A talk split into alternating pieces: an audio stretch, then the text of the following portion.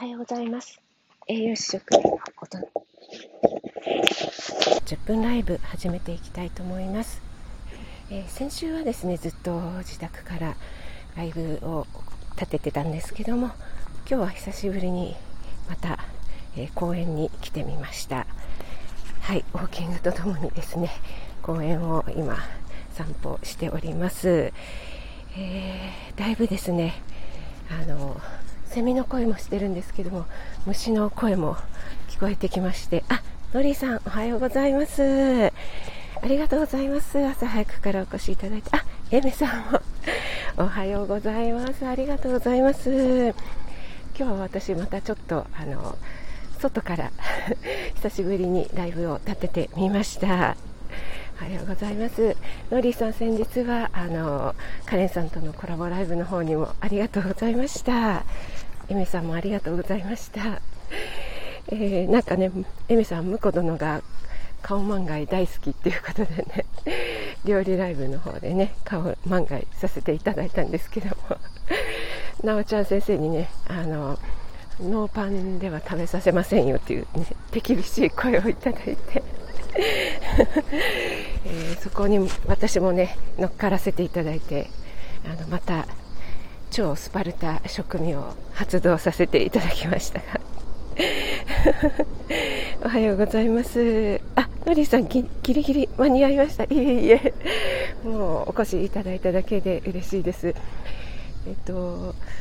公園もですね結構暑いですね。全然あの関係ない話なんですけど私ちょっと友人に勧められて、えっと、コークオンっていうあのコカ・コーラさんがやっている、えっと、アプリなんですね。これはあの歩けば歩くほどなんか万歩計のようなものでスタンプが溜まっていくと,、えっとスタンプ15個溜まると、えーコカ・コーラのね販売機で何か一つ買えるっていうね やつであ歩けばあの運動にもなるししかも、飲み物ももらえるなんてもう最高じゃんと思って、えーなんですけどもそれがですね非常に厳しいんですよね。やっぱりただではあげませんよっていう感じで、えっと1週間で3万5000歩歩いたらスタンプ1つもらえるんですけどもそれに、え1歩でも足りなかったらあのスタンプっていうかその歩いた歩数消滅しちゃうんですね。リセットになっちゃうんですよ。繰り越しできないんですよね。まあ、一応あのトータルとしてはカウントしてくれるんですけども。あ翔さんおはようございます。ありがとうございます。いつもありがとうございます。今ちょっとあのコークオンというねスタンプの、えー話をしておりまして。それでえっ、とちょっとね細々とスタンプを貯めていましてもうすぐで何か飲み物1本買えるかなぐらいのところまで来たんですけども 昨日見たらなんかスタンプが全部消えてるんですね。えー、と思って何回立ち上げても消えてるので、えーこれはなんかリセットされてしまったんだろうかもう期限とかあるんだろうかと思ってあのすごいショックに打ちひしがれている 食味でございました。結構ねあの皆さんそういったウォーキングアプリみたいの万歩計みたいの入れてらっしゃいますか？まああのそれなりに励みになりますよね エメさんえーっていうことでありがとうございますあ、マルゲンさんおはようございます。おはようだに。ありがとうございます。朝からお越しいただいて嬉しいです。のりさんショックで。そうなんですよ。ショックなんですよ。な、なんででしょうね、と思って。ちょっとね、多分、あの、アプリの方調べてみたら、あの、わかるのかもしれないんですけど、もしかしたら期限とかがね、あるのかもしれないんですけども。マルゲンさん、励みになりますねという、そうですよね、なんか前にテレビとかでもやってましたけども、自治体とかで、えっと、そういったねあの、健康のために歩くあの万歩計みたいなアプリを入れて、歩けば歩くほどスタンプみたいのが貯められてそれでお買い物とかするときに割引になるみたいなねそういった試みをしているっていう自治体もあるなんてね言ってましたけどもいいですよね。あマルゲンさん、ぼちぼちやりましょう。えー、今日で8月も、あ、本当にそうですね。皆さん今日、8月31日なんですよね。いやーもう早いですね。明日から9月ですね。あ、翔さん、確かに期限あります。あ、そうなんですね。あ、翔さんももしかしてやられてますか？そっか、結構私、ずいぶん長い期間多分1年ぐらい経っちゃってるかもしれないですね。ああ、そうか。残念でした。でも、あの、自分の健康のためにはなったので、また頑張ります。あ、小夏あゆさん、おはようございます。ありがとうございます。マルゲンさん、今日も一日しあ、幸あれ、幸せありということで、ありがとうございます。マルゲンさんも、えー、素敵な一日でありますように。小夏あゆさん、あの先日ね、ゲリラライブ立てて、でもコメントが全然読めなかったっていうことで、ね、残念でしたね。私聞いてたんですよ。で、でもなんかちょっと、あゆさんのなんか反応がちょっとおかしいなとは思ってたんですよね。でもあの「Believe」とあの2曲ね素敵な歌声聞かせてしっかり聞かせていただきましたのでね。ねやっぱり最近あのスタイフの人口も増えてるんでしょうかね。ちょっとアプリが重いなとかって感じる時もありますけども。あの定期的にね運営さんの方でバグなんかを改善してくださってるみたいなのでね。ありがたいなと思ってるんですけども。おはようございます。皆さんありがとうございます。朝早くからお越しいただきまして。えっ、ー、と今日はですねちょっとあの過去は変えられるのかみたいな、えー、タイトルをつけさせていただきました。ああかりさんおはようございます。ありがとうございます。おはようございます。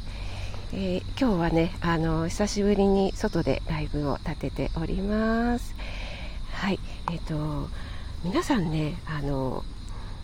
どう思われますか？過去は変えられると思いますか？いきなりねあの朝から哲学的な話になって私も珍しくちょっとあの今日は火曜日で美容と心のことということで、えー、ちょっと最近私があの発見したちょっと記事とかあと放送でですね心に、えー、止まったことをお話ししてみたいかななんて思うんですけども。えっと世界は贈与でできているっていう本の著者の近内裕太さんっていう方がいらっしゃいまして、えっと、教育者でありあの哲学を研究していらっしゃる方なんですけども私この本すごく興味があって、えっと、読んだ方いらっしゃいますでしょうか？私まだ読めてないんですけども、えっと、数々のなんか賞をね、えー、いただいた本なんですけどもその著者である近内さんが、えー、 Voicyの方でねお話しされていたことがすごくあの心に、えー、止まったというか刺さったのでちょっとお話しさせていただきたいなと思いました。で、えーと、過去ってね普通は変えられないですよね。あのもう過ぎてしまったのでっていうあのそういった一般的な私も思考を持っていたんですけどもとこの近内さんがおっしゃるには、えっと、松任谷由実さんの「ダンデライオン」っていう歌ご存知でしょうか？私あの結構大好きで、えー、よくね聞いてたんですけどもこれの歌詞でですねえっと君はダンデライオンっていうのがありますよね。傷ついた日々は彼に出会うためのそういう運命が用意してくれた大切なレッスン。今素敵なレディーになるっていう歌詞があるんですけども、えー、これは過去にあの私はちょっとどんなことでかわからないんだけれども傷ついたことがありました。でも、えーと、今あのその振り返ってみるとその傷ついた過去っていうのはあの彼に出会うための素敵なレッスンだったんだなだから私は、えー、その傷ついた過去が、えー、今となっては素敵なレディーになるためのレッスンだったんだっていう、えー、歌詞なんですね。でこれを引用していてで哲学的に言うと、えこれは、えその過去の当時は、え、傷ついた過去ということで、え、記憶されていたけれども、えー、まあ、その過去の時点から今現在というと未来のことになるんですけども未来になると、え結果、え書き換えられているというそれがあの辛い傷ついた過去ではなくて、えー、素敵なレディになるレッスンだったっていうふうに書き換えるっていうことができますよねっていうようなお話をされていてああなるほどなるほどと思ってすごく私はあの腑に落ちたというか。あ素敵なあのお話をされる方だななんて思って聞いていましたのでちょっと皆さんにシェアさせていただきたいなと思ってお話しさせていただきました。でまた、えーと、これとは別に、えー、もうどうしようもなく変えられない過去っていうのはありますよねみたいなお話もしていましたね。それはあのどういうことかというと、えー、例えばある音楽を聴くとなぜか知らないんだけれども高校の時の学園祭の朝のあの準備をしているシーンを思い出してしまう。自分で思い出そうとしているんじゃないんだけれどももうセットになって、えー、思い出してしまう。っていうようなことありませんか？って おっしゃってて。あ私これ前に配信したプルースト効果と似てるなと思って、えー、何かあの香水とか、えー、香りをね変えた途端にある時のある時点の、え、記憶が急に蘇ってくるっていうのがねあると思うんですけどもそうそういったものはどうしようもなくもう、えセットで、え記憶されていてそこは変えられなかったりしますよねなんていうお話をされていてそちらにもすごくああなるほど 納得してしまいましたがあ あかりさん分かります。えー、小夏愛さんもうんうんということでありがとうございます。それでですねえっとその近内さんのお話の方でえっとラインホールド・ニーバーっていう神学者ですね、えーと、神様神の学問の者で神学者の、えー、ラインホールド・ニーバーという方がおっしゃっていた言葉が、えー、とても心に響きましたということで、えー、ご紹介してくださってたんですけども、えそれをちょっとあの読ませていただきますと、え神を変えることのできるものについてそれを変えるだけの勇気を我らに与えたまえ。変えることのできないものについてはそれを受け入れるだけの冷静さを与えたまえ。そして変えることのできるものと変えることのできないものを識別する知恵を与えたまえ。ということで、えー、この近内さんもねあのすごく心に響いたっておっしゃってたんですけども私もなんかああなるほど。って私あのキリスト教とか特に信者ではないんですけどもその変えられるものについては変えられる勇気をが欲しいと。変えられないものについてはそれを受け入れる冷静さが欲しい。そしてその変えられることと変えられないことを識別する知恵が、えー、欲しいというのはなんかすごくうん。いい言葉だななんて思ってしまいましたのでちょっとね、えー、あの昨日はなんか食あたりで大変くだらない配信をさせていただいたんですけどもたまにはちょっとあのこういった哲学的なこともお話ししますよっていうところで今日朝ね、えー、お話しさせていただきました。ノリーさんもそうですよねってあワイワイさんおはようございます。ありがとうございます。嬉しいです。お越しいただいて。あいい言葉ですね。ということでありがとうございます。お聞きいただいて。嬉しいです。私もあのあいい言葉だなと思ってあの早速、えー、アプリのねメモの方にあのコピペで貼っておきました。エメさんも心に響きますね。と本当そうですよね。結構ねあの私たち誰もがあの過去消せない過去にこう縛られたり、えー、ことあるごとにそのことを、えー、思い返したり蒸し返したりしてまた自分を苦しめたりっていうことがあの私も含めあるかと思うんですけども、えー、あゆうさんいらっしゃってますか？あおはようございます。エレクトンゆうさんありがとうございます。えーとね、この言葉はとても勇気づけられましたね。で、えーとなんかあの宇多田ヒカルさんの歌にもあの似た表現の歌詞が使われているようで多分宇多田ヒカルさんも、えーと、この言葉を引用したんじゃないかなんて言われていますね。あ、のりさん、メモしておきますということで、ありがとうございます。嬉しいです。そのように言っていただけると。えっ、ー、と、あ、ゆうさんのね、あの、先日の、あの、曲ですね。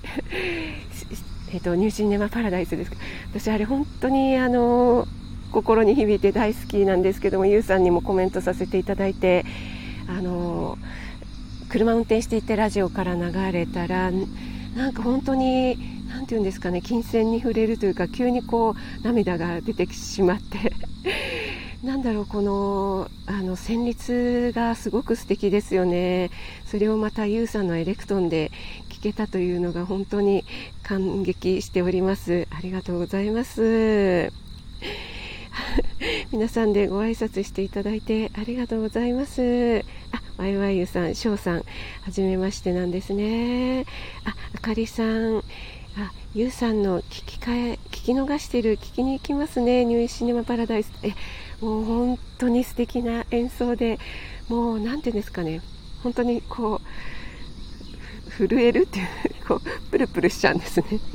あの翔歌さんがよくプルプルしちゃうっておっしゃってる意味があのよくわかるんですけども。はい。あの私もそういった音楽とかに、えー、ねえー、感じられるこう感性というか心を持っていてよかったななんて改めて感じさせていただけるような演奏でした。あワイワイユさん私も哲学や心理えー、心理、えー、関心があります。あ、そうなんですね。あ、そういうふうに言っていただけると嬉しいです。えっ、ー、と、実はですね、あの、私、息子が大学生なんですけども、哲学科に通っておりまして、あの、彼はすごく哲学的な思考をする人で あのいろいろな周りの人にですね、えー、哲学なんてやってどうすんのとかあの哲学家なんて言って、えーと、就職どういうとこ行くのって結構言われたんですけども本人がどうしてもやりたいっていうので私は全然あのそういったことにはとらわれずにやりたいことをやればということで行かせたんですけどもあの本人はとてもあの一生懸命あの、えー、哲学人生とはみたいなことであの右往左往しながらあの勉強してるんですけどもそんな影響もあって私もちょっと哲学には興味がありまして でいろいろなねあの経営者の方とかもやっぱり行き着くところは哲学だよねみたいな話をしているとああの息子のやってる勉強も あの そんな道楽ではないんだななんていうことが分かったりして、えー、ちょっとね話しているとちょっとねやっぱり小難しいことばっかり言ってくるんですけども でも私の学びにもなっているのでいいのかななんて思っています。はい。なので私も哲学に関してのアンテナがどうしても立つようになって、そういういい話を聞いたりすると、息子にもシェアして、えー、こんなの話してたけどどう思う？とかって言って、えー、話したりしています。えっ、ー、と、皆さんコメントありがとうございます。あ、ゆうさんの演奏、そうです、素敵ですよね。私もプルプルしました。えー、本当にそうですね。皆さんの心をプルプルさせる。ゆうさん、素晴らしいですね。あ、哲学家、素晴らしいなということで、あ、ありがとうございます。嬉しいです。息子に言ったら喜びますね。えー、ノリーさん、哲学、アメリカでは学ぶ人が多いときましたよ。あ、そうなんですね。ありがとうございます。あの、息子の高校の時の友人で、やっぱり同じく哲学に興味を持っている子がいて、やっぱり哲学科に行きたいななんていう話を親にしたら、あの、真っ向から、お前そんなところ行ってどうするんだって、えー、言われてしまったので、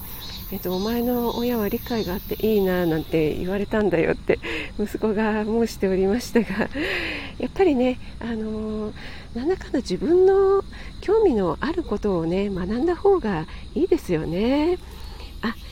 かおりさん、おはようございます。ありがとうございます。嬉しいです。お越しいただいて。あ、なんか、ミンミンゼミが鳴いてきましたね。あ、素敵な親子関係ということで、ありがとうございます。もう、本当にね、あの子供の頃はいろいろ悩みましたけども やっぱり、えー、ある程度の、ね、年齢になると子供もね、えー、一人の、えー、人間ということで、えー、一人の人格を持ってあの形成されていくもんだな大人になるんだななんてね、え今になって思えばなんですけども感じますよね。あかりさん興味のあることしかできないですよね。ということであありがとうございます。本当にね私なんかの時代はあのなんとなく男性だったら経済学部とか小学部とか経営学部に行けば就職で潰しが効くからみたいな理由で入ったりとかしてましたけども結局、えー、別にそんなに興味もないのであまり何を学んだか分からずに卒業してしまったっていうような話もよく聞きますのでね。あすごい耳鳴いてきました。この木のそばにミミンゼミが。あ えー、そんなこんなで、えー、30分になってしまいました。皆さん朝の貴重なお時間お付き合いいただきまして本当にありがとうございました。今日で、えー、8月終わりですね皆さん、え8月31日火曜日、えちょっとねまた蒸し暑くなりそうなんですけども素敵な一日ありますように、え皆さんお付き合いいただきましてありがとうございました翔さんあかりさんのりさんかおりさん、えゆうさん、え小夏あゆさんありがとうございました。エメさんもありがとうございました。ワイワイユさんもありがとうございました。それではこれで失礼いたします。皆さん素敵な一日をお過ごしください。栄養士職務がお届けいたしました。ありがとうございました。